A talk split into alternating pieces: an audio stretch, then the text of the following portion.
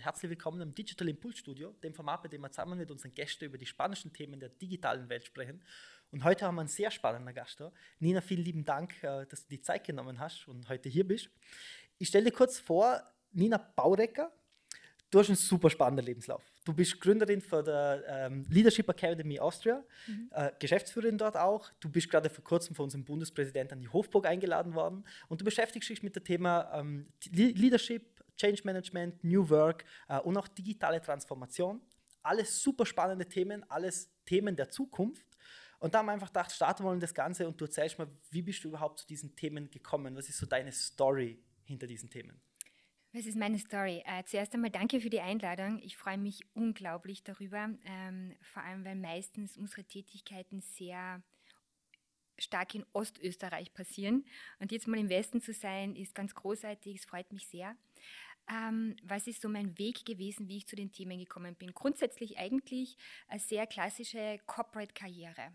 Ich habe äh, circa 20 Jahre lang im Corporate-Umfeld gearbeitet, primär als Führungskraft im In- und Ausland in ähm, verschiedenen Positionen bei IKEA, bei Swarovski, bei der Erste Bank und bei IF Sprachreisen. Und äh, im Laufe dieser Zeit haben sich für mich einfach gewisse Themen herauskristallisiert. Parallel dazu war ich immer in der Erwachsenenbildung tätig. Das heißt, ich habe Keynotes gehalten, Vorträge, Workshops. Und äh, während der Pandemie war einfach irgendwann der Zeitpunkt da, um äh, mein zweites Standbein quasi zum ersten zu machen. Und als diese Entscheidung gefallen war, habe ich beschlossen, ich möchte genau das nicht machen, was ich als Führungskraft gehasst habe, nämlich Workshops, die nichts bringen, ja, wo man drinnen steht und zu generischen Themen äh, vorgeschriebene Methoden anwendet, die dann schwer in die Praxis umsetzbar sind, die äh, wenig bringen, die nicht inspirieren, die vor allem nicht individualisiert sind. Und ich habe dann gemeinsam mit einer Gruppe Gleichgesinnter, die ebenfalls äh, tatsächliche Berufserfahrung haben, das heißt nicht nur theoretische Ausbildung, sondern wirklich Berufserfahrung, ähm, Kernthemen definiert. Und zwar sind es die Kernthemen, von denen wir glauben, dass Unternehmen sie heute brauchen, um in die Zukunft wachsen zu können. Zentral dabei ist Leadership als Ansatz. Da geht es um werteorientiertes Führen.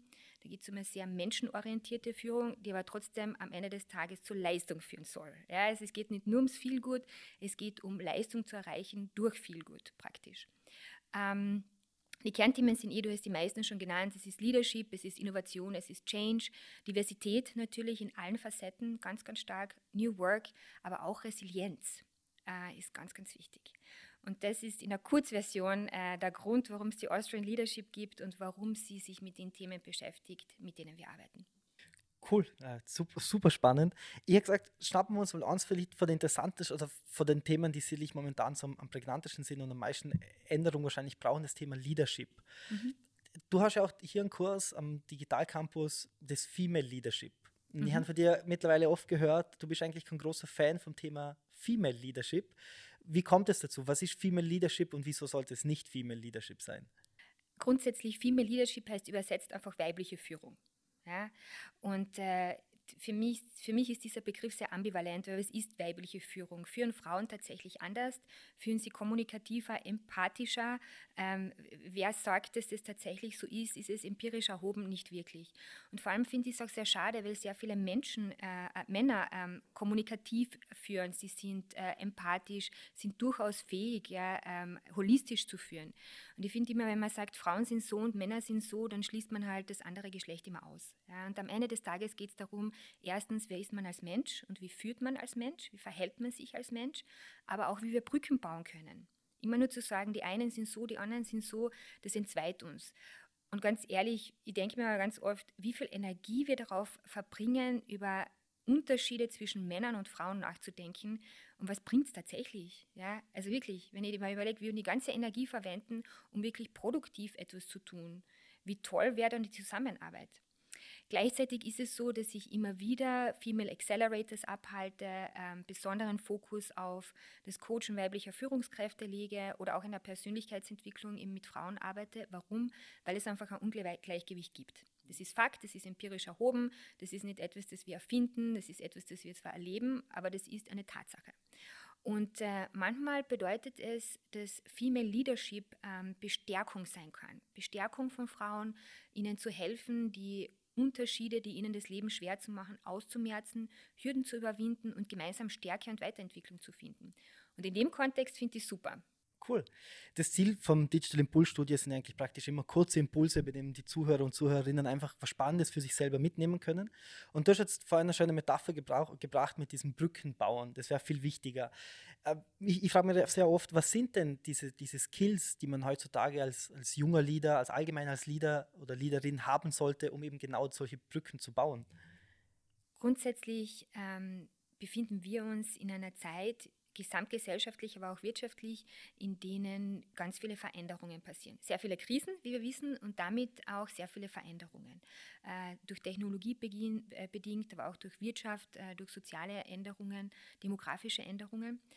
Und es gibt da ganz starke Tendenz weg vom klassischen Management hin zum sogenannten Leadership. Es gibt verschiedene Leadership-Ansätze und das, was man weitgehend eigentlich meint, ist das werteorientierte Führen. Und das werteorientierte Führen bedeutet eigentlich, dass wir uns darauf besinnen, wofür stehen wir? Wofür möchten wir gekannt werden? Ja, was sind unsere Werte, die uns dazu bewegen, über richtig und falsch zu entscheiden? Das ist der eine Aspekt. Und der andere Aspekt ist schlicht und einfach zu verstehen, dass Menschen Bedürfnisse haben, egal ob das jetzt das Bedürfnis nach Schlaf, nach Essen oder Selbstverwirklichung ist, aber auch nach Friede, also Harmonie am Arbeitsplatz, nach Respekt, und wenn man diese Bedürfnisse anerkennt und dafür sorgt, dass diese Bedürfnisse gestillt werden, dann steigt natürlich die Motivation und wenn die Motivation steigt, dann steigt die Leistung. Das heißt, dieses werteorientierte Führen ist ein essentielles Skill, wobei Führung nicht immer nur in der direkten Hierarchieposition zu verstehen ist. Leadership ist etwas, das jeder und jede praktizieren kann. Ja, es geht darum, Impact zu haben. Cool. Das macht das Ganze spannend, eben, dass nicht nur dafür für Leader und Leaderinnen das Thema interessant ist, sondern für alle, wie du ja auch sagst. Was sind denn aber, weil das ist natürlich immer einfach gesagt, eben, hey, handelt mal nach Werte. Was sind vielleicht so Beispiele aus der Praxis, die du kennst, wo man sagt, hey, das ist Führen nach Werten? Wie, wie kann man sich das vorstellen? Äh, grundsätzlich geht es mal darum zu verstehen, was die eigenen Werte eigentlich sind. Ja, wofür stehe ich? Was ist mir wichtig? Und, äh, und damit beginnt eigentlich die Reise zum Leadership. Das heißt, man definiert mal die, die Werte und aus den Werten entstehen dann verschiedene andere Elemente. Zum Beispiel Visionen, ja, sind sehr wertegetrieben. Ähm, das heißt, man geht von den Werten zu Visionen, überlegt sich dabei, was ist mein Legacy? Was möchte ich hinterlassen? Und das machen ganz wenige Menschen. Die finden es aber sehr spannend, weil ich kann natürlich tolle Innovationen erfinden, disruptiv sein, aber was ist das, was ich hinterlasse? Was sind die Konsequenzen davon? Und da fängt schon an mit der Ethik in der Führung, mit den Werten. Ja? Und da fängt es dann manchmal an, schwierig zu sein. Und dann geht es eben weiter und man überlegt sich die Mission, wie setze ich es um? Und von der Mission und dem Purpose, warum tue ich etwas, da geht es dann zum Handlungen, zu Handlungen und Zielen. Und da wird es dann tatsächlich äh, interessant weil es geht darum, äh, mache ich alles, um ein Ziel zu erreichen, um den Umsatz zu erreichen, auf Kosten meiner Mitarbeiterinnen, auf Kosten der Natur, auf Kosten von Ressourcen, was auch immer, oder agiere ich vielleicht nachhaltiger, langfristiger und das kann sehr oft eine gewinnbringende Strategie sein. Ja? Also nur zu sagen, es ist, man soll nach Werten agieren, damit ist die, die Sache nicht getan, sondern es geht wirklich darum, wofür stehe ich und was bedeutet das tagtäglich in der Umsetzung. Ist das in dem Fall etwas, was sich jeder darüber Gedanken machen sollte, was, über, über die Dinge, die man gerade gesprochen hast? Ähm, meiner Meinung nach natürlich schon. ähm, jetzt einerseits, weil es ähm, einfach der Weg ist, wie man Menschen natürlich wirklich effizient und effektiv führen kann, auch weil Menschen es fordern, so geführt zu werden, ähm, weil es aber meiner Meinung nach viel mehr Spaß macht. Wenn ich wirklich weiß, wofür ich stehe und was mir wichtig ist ja, und das tagtäglich umsetze, dann wird die Qualität in dem, was ich tue, steigern. Ich habe höhere Mitarbeiterinnenzufriedenheit, höhere Kundinnenzufriedenheit. Ähm, da gibt es tatsächlich auch ganz viele Forschungen dazu. Ja, die McKinseys und Boston Consultings und alle dieser Welt, auch viele Universitäten äh, haben das empirisch belegt. Also es hängt alles zusammen. Und ja, natürlich, gerade in einer Zeit, wo wir jetzt ChatGPT, ja, äh, KI ist massentauglich geworden, es ist Teil unserer Realität, da geht es ganz stark um Ethik und Werte. Wohin entwickeln wir uns als Unternehmen, als Menschen, aber als Gesellschaft? Also ja, wir brauchen mehr Werte. Wie, wie fange ich da jetzt an, wenn ich jetzt vor die höre, denke ich mir, okay, das ist echt spannend, was die Nina erzählt, aber wie, wie fange ich, wie finde ich diese Werte? Wie, wie, entdecke ich das bei mir? Äh, du kannst mich anrufen, die Coach dich. Ja. Äh, äh, es geht im Prinzip, ja, ist es äh, eigentlich sehr, sehr simpel. Es geht einfach mal darum zu entscheiden, welche Dinge sind mir wichtig. Wofür möchte ich eben stehen? Wofür möchte ich gekannt werden? ist es mir wichtig, für Qualität zu stehen, für Geschwindigkeit, für Wissen, für Wachstum und dabei ist mal grundsätzlich alles in Ordnung. Und dann, äh, also wie man es immer so, dass wir halt einfach schauen, was ist mir wichtig und wir machen einen Brainstorm an allen Werten. Und dann reduzieren wir einfach immer weiter runter und fragen aber auch, was bedeutet dieser Wert für dich? ist ganz spannend. Netflix hat großartige Arbeit äh, geleistet bei genau dem, nämlich Werte zu finden. Ähm, und die haben das auch auf ihrer Webpage ganz großartig dargestellt. Kann man nachlesen. Und ich pick jetzt einfach Loyalität als Wert heraus. Äh, also Loyalität ist tatsächlich ein Wert, den Netflix vertritt. Und äh, grob zusammengefasst sagt Netflix, äh, dass ähm, Loyalität für Netflix bedeutet, dass MitarbeiterInnen, die halt gut performt haben und ein Leistungstief haben, ähm, dass sie denen gegenüber loyal sind, ja, für eine begrenzte Zeit. Und dass sie sich umgekehrt wünschen, dass wenn es dem Unternehmen eine Zeit lang nicht gut geht, dass die Mitarbeiter und Mitarbeiterinnen ebenfalls loyal bleiben. Aber wenn diese Phase zu lange dauert, dann ist es okay, wenn man sich verabschiedet, und zwar beide Seiten. Und ich finde, das ist ein großartiges Beispiel. Erstens natürlich amerikanischer Konzern, ja, das heißt, da gibt es eine Kündigungsfrist von zwei Wochen. Ähm, und für uns klingt das vielleicht ganz streng. Ja, man sagt, zeitlang ist okay, aber dann auf Wiedersehen. Ähm, aber in Amerika ist das außergewöhnlich, weil Usus ist es, bei Non-Performance gekündigt zu werden. Und äh, ich finde, es ist ein guter Weg, um zu sagen, schau her, es ist transparent, wie wir es handhaben. Das ist es, was es in der tagtäglichen Umsetzung bedeutet. So werden wir uns verhalten. So erwarten wir, dass du dich verhältst. Und äh, da gibt es dann keine Fragezeichen. Und äh, das finde ich eigentlich spannend. Und so kann jeder äh, und jedes Unternehmen vor allem Werte für sich selbst definieren. Jetzt haben wir den Blick ja sehr nach innen gerichtet, äh, lassen uns ein bisschen nach außen richten und du hast da schon eine super Vorlage gegeben und dann wird man einfach gekündigt. Jetzt bin ich eine Führungskraft, ähm, vielleicht neu in einem Unternehmen, wo das Ganze noch nicht so gelebt wird. Und du kommst ja aus dem Change Management.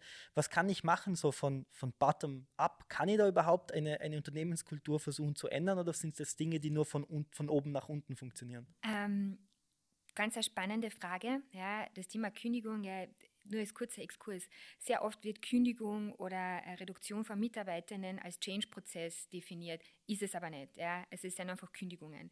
Es geht darum, wie ein Offboarding funktioniert, wie die Kommunikation funktioniert, aber das ist per se jetzt nicht, nicht Change Management. Es ist nur das nette Maschall, das oft drum äh, herum gebunden wird. Ja. Aber grundsätzlich, wie kann ich Dinge verändern? Es gibt extrem viele Beispiele von Mitarbeitern und Mitarbeiterinnen, die die Unternehmenskultur mit beeinflusst haben. Beim ÖMTC gibt es zum Beispiel die gelben Mamas und Papas. Ist eine Mitarbeiterinnen-Initiative, zuerst nur von, von Frauen, ja, äh, die Kinder haben und die gesagt haben, wir möchten irgendwie schaffen, dass unser Familienleben sich mit dem Berufsleben besser vereinbaren lässt. Sie haben sich getroffen, haben Dinge diskutiert, konkret ausgearbeitet und dann vorgeschlagen. Und in der Zwischenzeit ist, sind die gelben Mamas und Papas noch immer sehr stark von den Mitarbeiterinnen getrieben. Die Papas sind irgendwann dazugekommen und haben gesagt, hey, wir haben auch Kinder, wir möchten auch dabei sein. Super. Ja. ja. und da sind wir wieder beim Brückenbauen ja. übrigens. Ja. Ähm, und in der Zwischenzeit ist es bei HR angedockt. Das heißt, es gibt sehr wohl äh, Unterstützung vom Unternehmen, es gibt Initiativen und es werden Maßnahmen gebaut, damit eben das Unternehmen und die Familie praktisch eine Einheit bilden können, Synergien gibt. Ja. Das, hört sich jetzt für mich sehr viel nach Netzwerken an. Brücken bauen, wie du vorhin schon, schon beschrieben hast. Wie wichtig denkst du, ist das Thema Netzwerk in der Zukunft? Weil eben die, die Mamas und Papas, das war in, also die, die grüne Mam die gelben Mamas und Papas war in dem Fall eine Vereinigung von einzelnen Mitarbeitern im Prinzip. Was denkst du, wie wichtig wird dieses Thema Netzwerk sein in der Zukunft? Ähm, Gute Frage. Ich glaube, Netzwerken verändert sich sehr, sehr stark durch Technologie und hat sich stark durch Technologie verändert. Ähm, ich sehe große Chancen, weil äh, durch sauberes und äh, zielgerichtetes Self-Branding oder Branding und Positionierung ergibt sich die Möglichkeit tatsächlich ähm, Erfolge zu verzeichnen, Aufträge zu bekommen, äh, Karriere zu forcieren.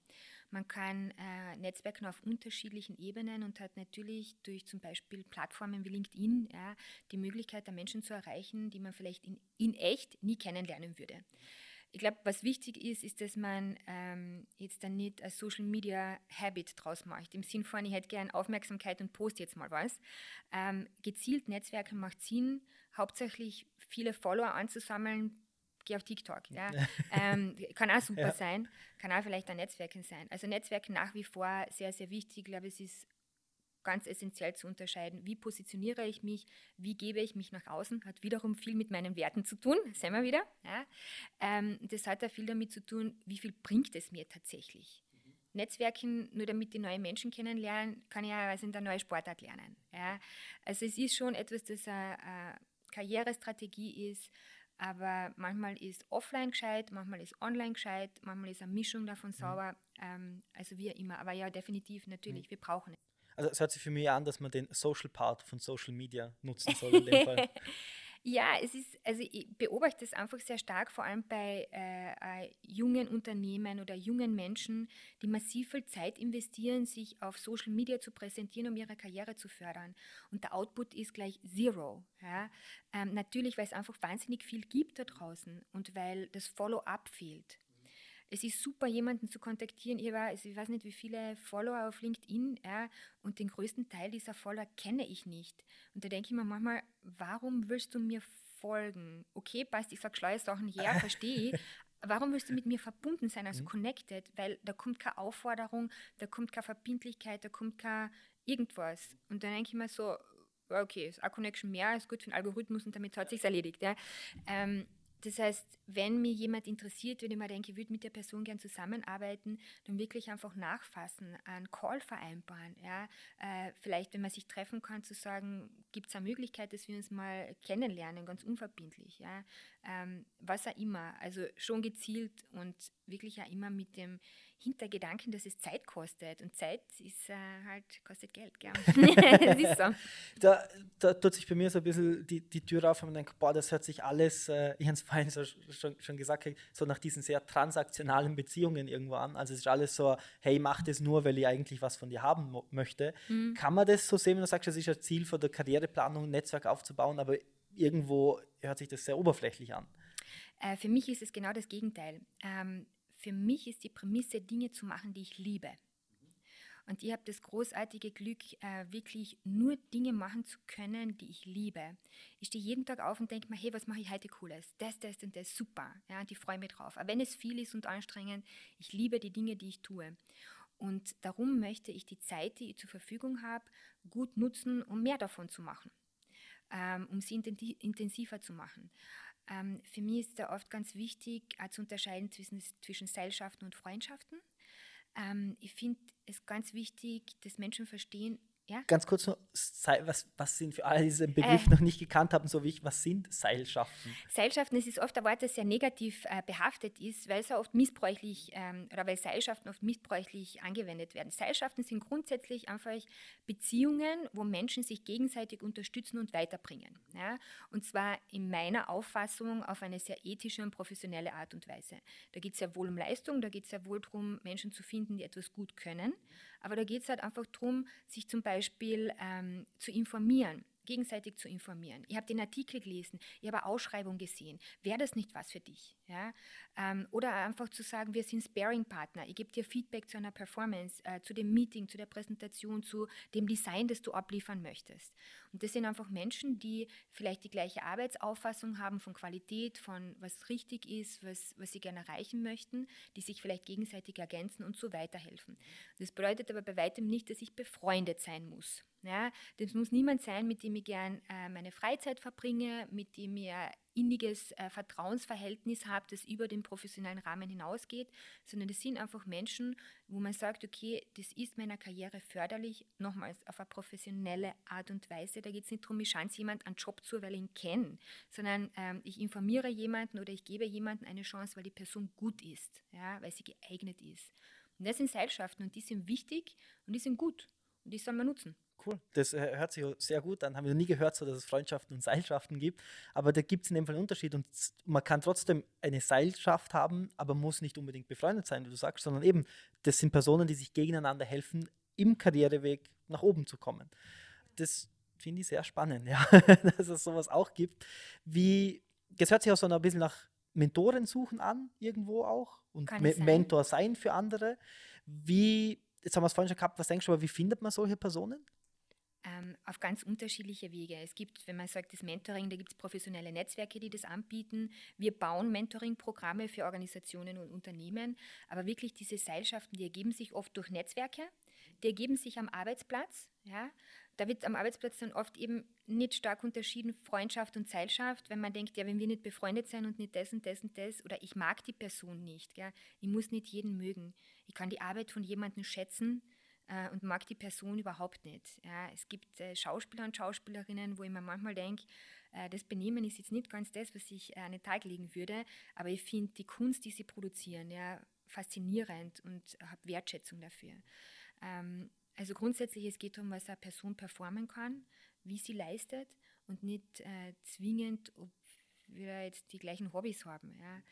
Ähm, solche Seilschaften gibt es überall. Sie können überall, weil es geht einfach darum, äh, Menschen, die eben denen man vertrauen kann auf einer professionellen Ebene, denen man Dinge zutraut, wo man sagt, ja, im Moment ergibt sich keine Zusammenarbeit, aber vielleicht irgendwann in Zukunft. Ja, ich bin gestern mit dem Zug angereist, ähm, siebeneinhalb Stunden aus Wien, es hat ein bisschen länger gedauert als geplant. Und äh, mir im Zug gegenüber ist äh, ein Geschäftsmann gesessen und, ähm, und wir waren beide irgendwie ständig verwirrt, weil wir nie gewusst haben, wann dieser Zug jetzt weiterfährt und wann der ankommt und, und was auch immer. Und haben dann kurz geplaudert und sind äh, dann über gemeinsame Kontakte eigentlich auf das Business, das wir machen, gekommen. Ja. Und er hat äh, etwas, äh, eine App entwickelt, ja, mit, für Gastronomie, für gewisse Guidelines, die ich sehr spannend gefunden habe und ich habe sofort diese App und seinen Kontakt an drei weitere Gastronomen und Gastronominnen weitergeleitet, weil ich mir gedacht habe, hey, das könnte für die wirklich hilfreich sein. Das ist eine Seilschaft. Ja? Und umgekehrt hat er einfach manche Dinge, die wir machen bei der Academy spannend gefunden und hat gesagt, du, im Moment, ich weiß niemand, aber wenn mir jemand einfällt, äh, ich werde dran denken, das sind coole Dinge, die ihr macht. Ja? Und so ist einfach nebenbei äh, im Zug Chaos und EBB, äh, wir lieben euch, also keine Kritik, das gibt es einfach manchmal. Ähm, aber im Zug praktisch äh, eine Seilschaft entstanden. Ja? Wir haben die gleiche Arbeitsherangehensweise ähm, und das passt. Ja? Und wir sind nicht befreundet oder sonst was. Wir werden uns wahrscheinlich nie mehr wiedersehen, nur mehr virtuell. Cool. ich, ich habe ich hab mal ähm, von einem Interviewgast von uns gehört, der gesagt jede, jede Person, die du kennenlernst, hat die Möglichkeit, von der, dass du von der was lernen kannst oder von der was mitnehmen kannst. Und das hört sich für mich bei dir auch genauso an, dass man einfach offen sein soll für Beziehungen und Personen, die man kennenlernt in diesem Falle. Absolut. Und ich bin eine große Vertreterin dabei, immer daran zu denken, was macht mir Spaß. Wirklich, was macht mir Spaß und was macht mir Freude. Worauf habe ich Lust? Habe ich Lust, mit der Person zu reden, zu arbeiten, irgendwas zu machen oder habe ich keine Lust? Und wenn ich keine Lust habe, dann bitte einfach lassen. Ja, ganz ehrlich. Also ich finde, äh, bei bei aller Zielorientiertheit und Karriereorientierung im Zentrum steht doch einfach, was machen wir und was macht es mit uns. Und wenn Spaß macht und Freude, dann haben wir, glaube ich, alle tatsächlich unser Ziel erreicht. Ja. Cool.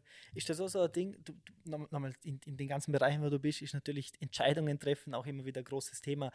Ist das etwas, das deine Entscheidungsfindung beeinflusst? Also das muss mir Spaß machen oder hast du da so einen Prozess dahinter, wie du Entscheidungen triffst? Ähm, ja, also jetzt sollte ich ganz das Professionelle sagen und sagen, natürlich habe ich einen Prozess und das wird alles äh, analysiert und hin und her.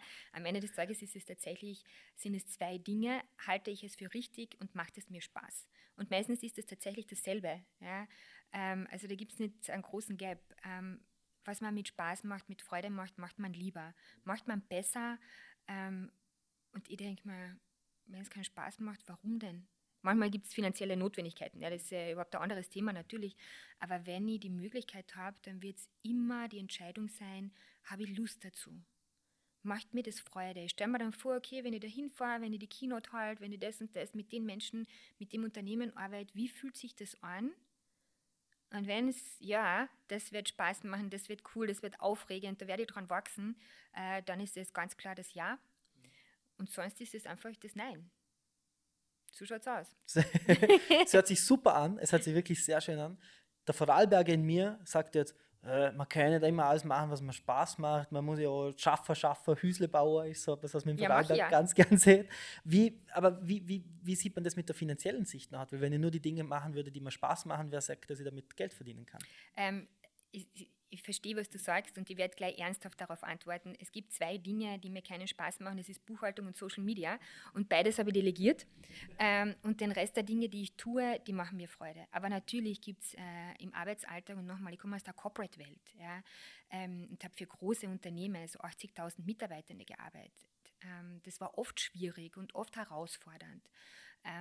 Und da ist, glaube ich, die Entscheidung unterm Strich, passt es oder passt es nicht. Jetzt natürlich ja mit der Austrian Leadership Academy habe ich eine sehr glückliche, großartige Situation, die ideal ist. Die kann sich ändern, jederzeit, ist so im Unternehmertum. Im Moment ist es so, dass mir alles Freude bereitet. Äh, alle Menschen, mit denen ich arbeite, alle Unternehmen. Was meine Prämisse einfach trotzdem ist, man kann, glaube ich, immer kurzfristig harte Zeiten durchmachen, viel Stress und den habe ich ja immer wieder gehabt, große Belastungen äh, oder auch einfach schwierige äh, Zusammenarbeiten, sei es mit einer Führungskraft oder mit dem Team. Die Frage ist, wie lange haltet man das durch, wie lange möchte man es durchhalten? Und nochmal, das spreche ich jetzt nicht davor, wenn man ähm, eben äh, eine Familie zu erhalten hat oder wenn es finanzielle Notwendigkeiten gibt. Davor habe ich sehr große Wertschätzung und auch Respekt. Ähm, das sind natürlich Bedürfnisse, die zuerst gestillt werden, aber es geht dann ja irgendwann mal darum, bleibe ich gesund bei dem, was ich tue? Was macht es bei mir, wenn ich nichts ändere? Wenn ich keine Änderung hervorrufe? Ja, wie kann ich eine Veränderung hervorrufen? Manchmal dauert es lang, ähm, weil einfach Dinge nicht immer linear und leicht sind. Aber am Ende des Tages müssen wir glücklich und gesund sein. Ja. Ja, auf das möchte ich gerade ein bisschen genauer hin nochmal, weil nicht jeder hat immer die Möglichkeit, vielleicht sich selbstständig zu machen und eben wie du diese, die Austrian Leadership Academy zum gründen und wirklich das machen, was einem Spaß macht. Denke schon, es gibt Möglichkeiten in seinem bestehenden Job, aber Dinge oder Prozesse in den Gang zu setzen, dass mir das Ganze mehr Spaß macht. Ähm, grundsätzlich, ich habe etwas gelernt bei EF Sprachreisen. Wir haben, das so, wir haben ganz wenige Vorgaben gehabt ähm, und Leitplanken und eine davon war ähm, Go the extra mile. Und das ist natürlich immer sehr leistungsorientiert. Ja. Und eine Kollegin zu mir hat damals gesagt, Nina, the extra mile is where the fun starts. Everything else I need to do, but this is where I can decide what I do. Und ich habe das einen spannenden Ansatz gefunden, also zu sagen, äh, diese extra mile, ähm, diese, dieser Zusatz, ja, das, was man on top macht von dem, was man machen muss, was der Job ist, das ist das, was Spaß und Freude macht. Weil da kann man sich selbst verwirklichen. Und da ist immer wieder bei Leadership. Ja. Weil ich glaube, es gibt immer Wege, wie man sich äh, selbst einbringen kann, wie man etwas entscheiden kann, wie man Impact hervorrufen kann, wie man, genauso wie die gelben Mamas und Papas, ja, bei der Erste Bank ähm, gibt es ganz viele solcher Beispiele, wie zum Beispiel Erste Colors. Ja, die Erste Colors, das ist der Zusammenschluss von Menschen rund um das Thema LGBTQI+, ähm, die gesagt haben, wir würden gern einfach unsere Sexualität, unsere sexuelle Orientierung ähm, ganz offen in die Firmenkultur integrieren. Wir möchten darüber sprechen, wer unsere Partner und Partnerinnen sind. Wir möchten darüber sprechen, wie unser Leben aussieht. Ja? Und das war zuerst auch praktisch eine kleine Gruppe von Menschen, die begonnen hat, darüber zu sprechen, in der Zwischenzeit ebenfalls äh, äh, integriert in, in das Unternehmen. Ähm, es gibt Sponsorings, es gibt Veranstaltungen, es gibt Werbespots, wo Berater darüber sprechen, dass sie homosexuell sind. Ja? Ähm, und sagen, in dieser Unternehmenskultur ist das in Ordnung. Und das ist nicht, dass die Bank dagegen war, weil es ist ihnen einfach nicht eingefallen, darüber zu sprechen. Ja? Und da haben die zum Beispiel einen Impact gehabt. Ähm, es gibt Prozesse, die man optimieren kann. Man kann gibt, es gibt Logos, die man verbessern kann. Es gibt ganz viele Logos, die man verbessern kann. Ähm, es gibt äh, Führungsstile, wo man Feedback geben kann. Ja? Es gibt so viele Dinge. Ich glaube, das Wichtige ist einfach nur, sich zu trauen, es zu versuchen und dann Alliierte zu finden, die ähnlich denken. Und je mehr Menschen äh, dann vielleicht eine kleine Veränderung haben wollen, umso größer wird die Wahrscheinlichkeit, dass sie passiert. Und das sind alles Prozesse und Ansätze, die gestartet sind, weil Menschen die extra Meile gegangen sind wahrscheinlich. Weil sie die extra mhm. Meile gegangen sind, oft aber auch aus einem Leidensprozess heraus. Ja, weil mhm. es ihnen nicht gut gegangen ist und weil sie gesagt haben, hier, ich möchte eigentlich für das Unternehmen mhm. arbeiten, aber so so geht es nicht ja. weiter. Es ist zu viel Arbeit oder wir haben äh, das Equipment nicht, das wir brauchen oder wir verschlafen gerade die Digitalisierung. Ja, ich habe während dem Studium bei Universal Music gearbeitet. Ähm, ist ewig her und ich kann mich erinnern, da ist mein ehemaliger Vorgesetzter ist gekommen mit dem äh, ersten Airport, hat das geheißen damals, glaube ich, oder? Hat das so geheißen? Das, das MP3-Dings? iPod. I iPod, iPod, genau. Mhm. Ewig her, deshalb weiß ich schon gar nicht mehr, wie es heißt. Und ich kann mich erinnern, es ist aus New York hergeschickt worden, er hat es vor sich hergetragen, wir sind ihm alle gefolgt ins Büro und er hat dann gesagt, das wird äh, die Zukunft der Musikindustrie verändern. Und ich habe mir gedacht, naja, das Ding gibt es ja schon. Ich weiß jetzt nicht, was das in der Zukunft verändern soll. ja. Ich habe damals nichts gesagt, weil ich war, wie gesagt, noch auf der Uni. Ja. Ich habe gedacht, okay, es wird die Zukunft verändern. Und was ist passiert? Ja, die Musikindustrie hat es verschlafen, aber komplett. Mhm. Aber sowas von. Ja. Ähm, das war wahnsinnig schwierig. Viele Menschen sind gekündigt worden. Ja, also was hat es gebraucht? Mhm. Und da wurde auch viele Menschen, die diese Technologie schon kommen sahen, nicht gehört. Ja, das, das war einfach, äh, ja, wird an uns vorübergehen, schlechtes Change Management. ähm, kein visionäres Denken, kein Leadership, ja, mhm. kein Vorausdenken. Und, äh, und deshalb ist es auch wichtig, dass man manchmal sagt, hey, mir ist was aufgefallen, mhm. wir könnten da was verbessern, wir könnten da etwas anders machen. Natürlich aber abhängig von der Führung. Gell? Wenn die Führung nicht hören will, auf das wollte jetzt mir als nächstes hin. Also ja. das hört zum, zum das so klar rausfiltern, was du gesagt hast, eben, wenn man im Unternehmen was verändern möchte, dann soll man sich trauen. Man soll sich in dem Fall auch die Brücken bauen, das Netzwerk aufbauen, Menschen, die selber dasselbe denken, zusammenschließen und dann vielleicht zur Führungskraft. Und was mache ich jetzt aber, wenn ich wirklich von unten nach oben nichts ändern kann? Die Führungskraft hört man nicht zu. Was mache ich dann? Ja, das ist immer die große Frage. Gell? Wenn sich nichts verändert, was macht man dann? Äh, man verändert sich selbst. Ganz mhm. einfach. Ähm, ich sage das ganz banal und mir ist absolut bewusst, dass das nicht immer mhm. einfach ist. Manchmal aus finanziellen Gründen, manchmal, wenn man Sorgen hat, manchmal, wenn man sich nicht traut. Aber im Prinzip, du kannst drei Sachen machen. Das ist love it, change it, leave it. Love it, wenn es nicht super ist, schwer. Ja. Mhm. Change it, wenn ich es nicht verändern kann, ebenfalls schwer. Ähm, interessant finde ich aber das leave it. Weil Leave It wird oft so interpretiert, dass man kündigt oder aufhört damit oder was auch immer. Aber Leave It kann auch bedeuten, es darauf zu belassen und okay sein damit, es zu akzeptieren. Das ist immer beim Thema Resilienz ganz ein wichtiger Pfeiler der Resilienz, Dinge zu akzeptieren und dann auch nicht mehr drüber nachzudenken, nicht mehr zu jammern, sondern zu sagen, okay, passt, ich habe es probiert, sie wollen nicht und damit ziehe ich mich zurück und es ist in Ordnung, weil sonst wird die Unruhe nicht weggehen. Gell? Und ich werde immer mehr darunter leiden, es wird mir immer mehr stören, immer mehr Mindspace. Mhm. Energie geht drauf, dass ich mir denke, ah, ich hätte es besser gemacht und wir sollten es machen. Naja, sie wollen es nicht ändern. Wenn es nicht in meinem Wirkungskreis ist, dann kann ich versuchen, den Wirkungskreis zu vergrößern, eine Beförderung zu kriegen. Mhm. Ähm, ja, zum Beispiel. Ja. Ja, und dann an der Position zu sein, Dinge zu verändern oder einfach zu sagen, ich suche mal ein neues Umfeld. Manchmal reicht es auch, wenn man sich eine neue Abteilung sucht, bitte. Mhm. Gell? Es muss nicht immer die Kündigung sein. Weil manchmal gibt es dort einen Vorgesetzten mhm. oder Vorgesetzte, die das anders sieht, die das anders lebt. Und da hat man auf einmal einen Hebel. Oder sonst einfach auch manchmal sagen, na, pff, ähm, ich belasse es darauf. Ja, ich habe, äh, glaube ich, 15 Jahre damit verbracht, äh, meinen Eltern beibringen zu wollen, wie sie sich gesünder ernähren können. Und das sage ich jetzt in sehr großer Liebe, Mama und Papa ja, und, und, Respekt. ähm, und das solltest du und das und das und hin und her. Und sie wollen einfach nicht, mhm. weil sie mögen die Dinge, die sie essen. Ja? Und sie wissen, manche tun ihnen nicht gut, aber sie tun der Seele gut. Und dann hat der befreundete Arzt zu mir mal gesagt, Nina, deine Eltern sind erwachsen. Und äh, sie haben das Recht zu essen, wie sie möchten und was sie möchten. Und sie werden sich nicht mehr ändern. Du probierst es ewig. Das war's, ja. Wenn sie sich ändern hätten wollen, das wäre schon mhm. passiert. Mhm. Und dann habe ich mir gedacht, ja, eventuell hat er gute Recht und ich lasse es jetzt einfach. Ich gehe wieder meinen Eltern auf die mhm. Nerven mit äh, Zucker reduziert und das und das und das und ich stress mich selber auch nicht mehr. Mhm weil es ist okay. Ich esse, wie ich möchte, sie essen, wie, wir, wie sie möchten. Wir finden immer einen Weg, gemeinsam zu essen und das ist am Ende des Tages das, was zählt. Mhm. Aber es ist einfach diese Akzeptanz. Sie sind in der Position zu entscheiden und somit entscheiden sie. Ich habe meinen Input geleistet, der ist äh, gehört, respektiert, aber nicht angenommen worden und somit hat sich das jetzt einfach erledigt. Mhm. Und genauso ist es banal gesagt im Unternehmen. Ja. So, wenn du schon deine Eltern zitierst, dann kann es auch, weil mein Papa hat immer gesagt, Liebe bedeutet Menschen so akzeptieren, wie sie sind.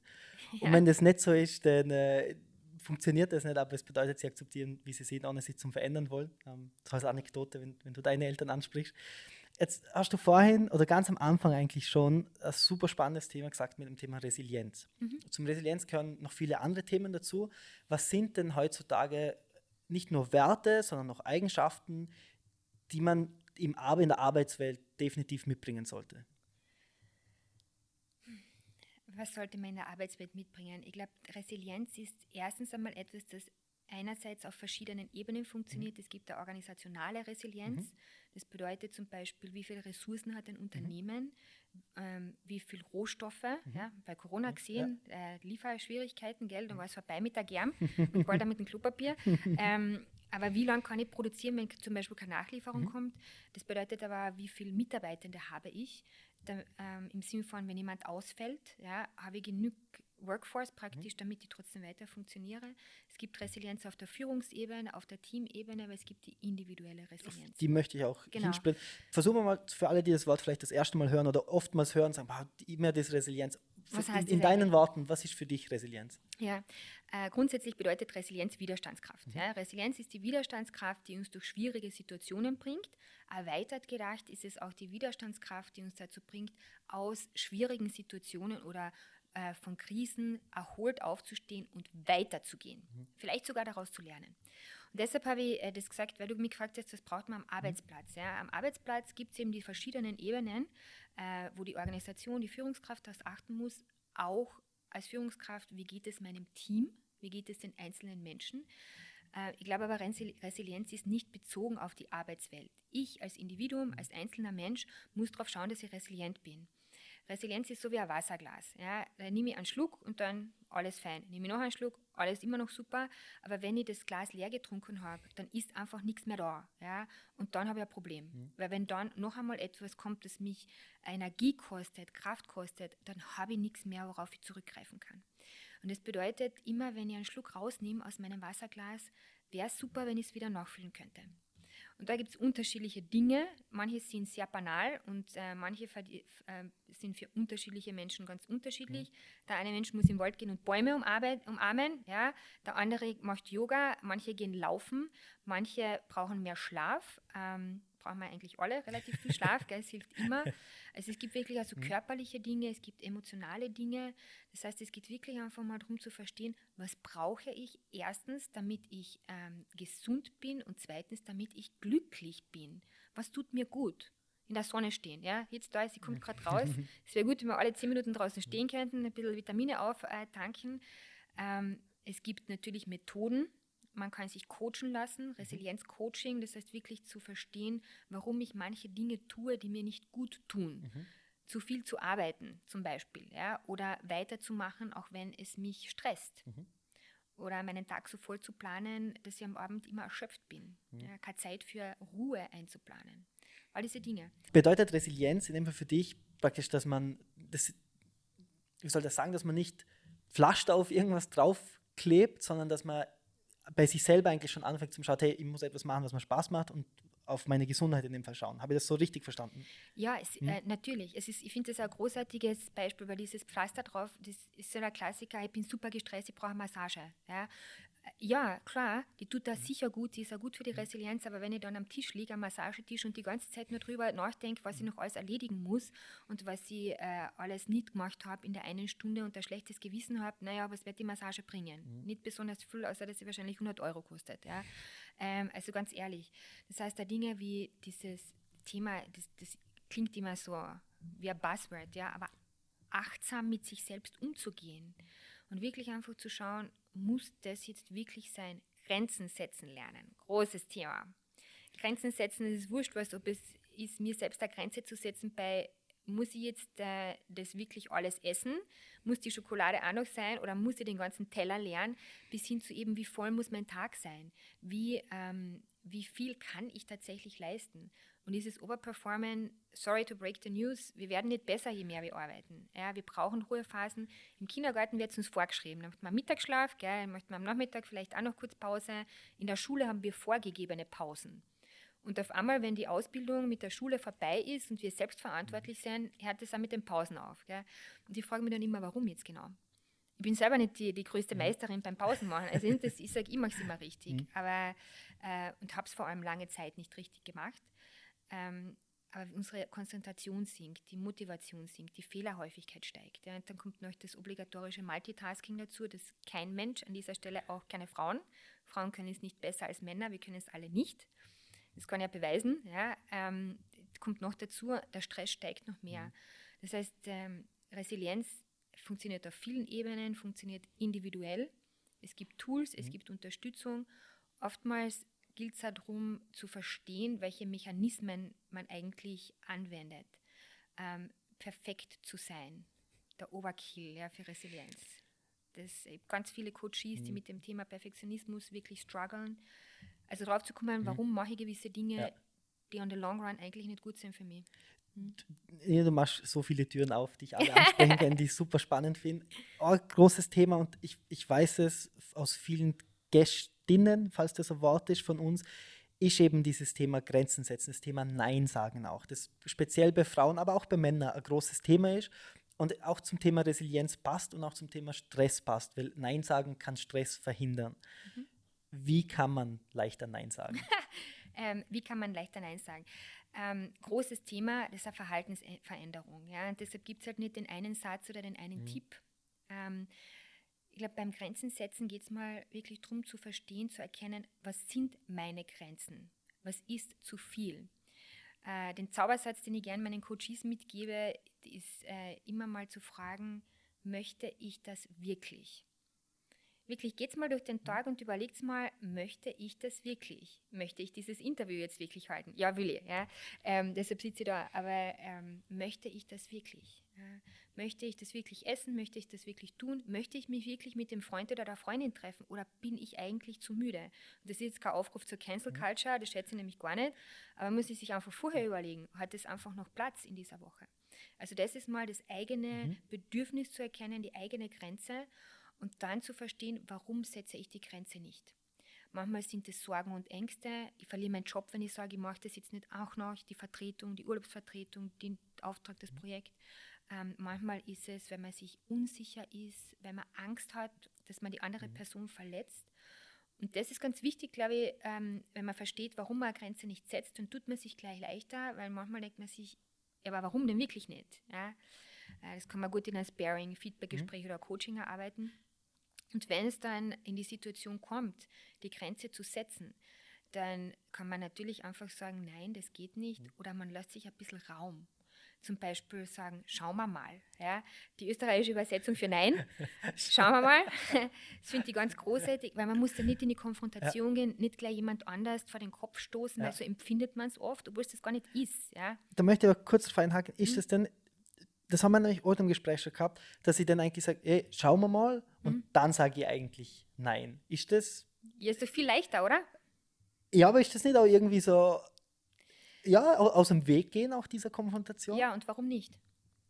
Warum nicht? Jetzt ehrlich. Ja? Warum nicht? Gibt es einen Grund?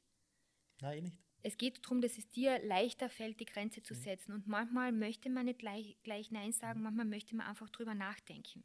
Und es ist ja total okay, das zu tun, sich den Raum zu verschaffen, vielleicht dazu überlegen, wie kann ich das der Person sagen, dass ich sie nicht verletze oder verärgere oder dass es negativ auf mich mhm. zurückfällt. Aber vielleicht zu überlegen, schaffe ich es oder schaffe ich es nicht. Ja? Schauen wir mal oder ich gebe dir in zwei Tagen Bescheid. Mhm. Ähm, lass mich kurz drüber nachdenken. Das sind doch faire Sätze. Mhm. Ja, das ist ja nicht Lügen, das ist ja nicht, dass ich vorgebe, etwas zu mhm. tun und dann tue ich es nicht. Blöd ist, wenn ich sage, ja, ich mag es und dann mache ich es nicht. Ja. ja. weil ich es nicht schaffe, weil es sich nicht ausgeht, weil ich nicht will, weil es mich unglücklich macht. Weil ich perfekt sein will, oder? Genau, weil ich perfekt sein will. Einfach ein bisschen Raum schaffen, sich selbst zuzugestehen. Ja, es ist okay, wenn ich drüber nachdenke. Oder auch zu sagen, ähm, ja, ich kann dir gerne helfen, es geht sich diese Woche nicht aus, nächste Woche habe ich Zeit. Wenn es so ist, dass ich nächste Woche Zeit mhm. habe. Ja es ist okay, man muss nicht immer alles stehen und liegen lassen, vor allem im Arbeitskontext. Ja, ich habe da ganz lustige Erlebnisse mit meinen Coaches, die das für sich so definiert haben als Weg, ja, und die dann sagen, du, der war gar nicht angefressen. Der war gar nicht angefressen. Und dann sage ich, ja na, der kann ja deine Grenze nicht kennen, wenn du sie nicht aufzeigst. Der denkt ja, du hast Zeit, weil du sagst ja immer ja. Na klar kommt er immer wieder, weil für ihn ist das das Leichte, oder für mhm. sie ist es wurscht, ja, ist das das Leichteste. Und dann denkt man sich, ja, die kann ich schon fragen, der, der macht das ja nichts, weil du hast noch nie eine Indikation gegeben, ein Zeichen gegeben, dass es dir etwas macht. Mhm. Und dann denken sich manche Menschen vielleicht, ja, ist eh normal. Ja? Wenn, ich das jetzt, wenn man das jetzt hört und sagt, boah, was Nina sagt, ist super spannend, aber ich tue mir so schwer. Du hast vorhin schon einen tollen Tipp gegeben mit, eben, mit dem Überlegen, will ich das wirklich? Mhm. Und äh, ich setze mir Grenzen, wieso setze ich die? Was sind vielleicht noch so, so kleine Tools, wie ich das Step by Step langsam trainieren kann? Also wirklich, ich würde ähm, entweder man macht ein Coaching, wenn es nicht möglich ist, dann kann man sich zum Beispiel eine Freundin holen oder mhm. einen Freund, wo man sagt, du, ich tue mir in der Situation schwer ähm, und ich würde gern das beenden. Und dass man dann zum Beispiel eben dieses Commitment macht und sagt, frag mich nächste Woche, ob ich es getan habe.